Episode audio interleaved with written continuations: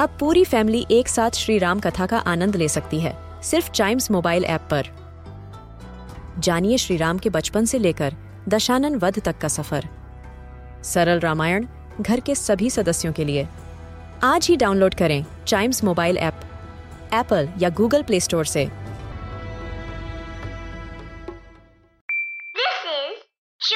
Radio, original podcast. हर दिन की एक कहानी होती है। कुछ ऐसी बातें जो उस दिन को बना देती हैं हिस्ट्री का हिस्सा। तो आइए।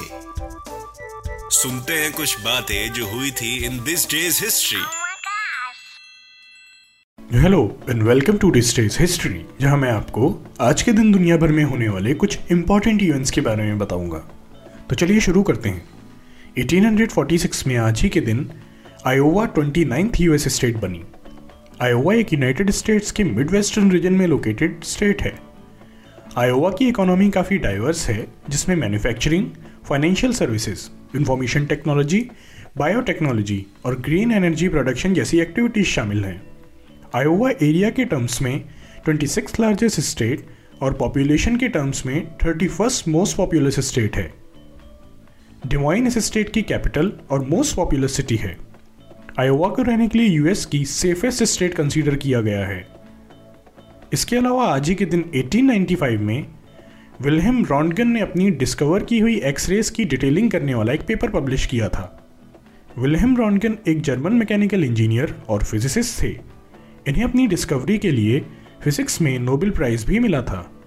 2004 में International Union of Pure and Applied Chemistry ने रॉन्टगन के सम्मान में केमिकल एलिमेंट नंबर 111 का नाम रॉन्गेनियम रखा।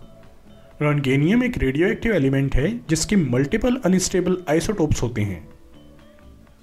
इसके अलावा 1932 में आज ही के दिन धीरू भाई अंबानी का जन्म हुआ था। धीरू भाई अंबानी का पूरा नाम धीरज लाल हीराचंद अंबानी था। यह एक इंडियन बिज़नेस टाइकून थे। धीरू भाई अंबानी ने रिलायंस इंडस्ट्रीज़ एस्टेब्लिश की। रिलायंस इंडस्ट्रीज़ आज एक इंडियन मल्टीनेशनल कंपनी है, जिसका हेडक्वार्टर मुंबई में है। रिलायंस इंडस्ट्रीज़ डाइवर्स फील्ड्स में बिज़नेस करती है। एनर्जी टेलीकम्युनिकेशंस और टेक्सटाइल्स इनमें से कुछ एक हैं। 2016 में धीरू भाई अंबानी जी को पद्म विभूषण अवार्ड से सम्मानित किया गया, जो इंडिया का सेकेंड हाईएस्ट सिविलियन अवार्ड है। इसके अलावा 1952 में आज ही के दिन श्री अरुण जेटली जी का जन्म हुआ था। अरुण जेटली एक इंडियन पॉलिटिशियन और एडवोकेट थे। यह भारतीय जनता पार्टी के मेंबर थे। अरुण जेटली जी ने सेंट्रल गवर्नमेंट में फाइनेंस डिफेंस कॉरपोरेट अफेयर्स और लॉ एंड जस्टिस जैसे इंपॉर्टेंट मिनिस्ट्रीज को संभाला। अरुण जेटली जी ने नेशन के इंटरेस्ट में बहुत सारे इंपॉर्टेंट रिफॉर्म्स किए। गुड्स एंड सर्विसेज़ टैक्स जिनमें से एक था। 2020 में इन्हें पद्म विभूषण अवार्ड से सम्मानित किया गया। तो आज के लिए बस इतना ही। अगर आप हिस्ट्री के फ़ैन हैं तो टाइम्स रेडियो के इस वाले पॉडकास्ट को ज़रूर लाइक शेयर और सब्सक्राइब करें, जिससे आपका कोई भी हिस्ट्री पॉडकास्ट मिस ना हो जाए। तो मिलते हैं अगले पॉडकास्ट में। तब तक के लिए goodbye and keep chiming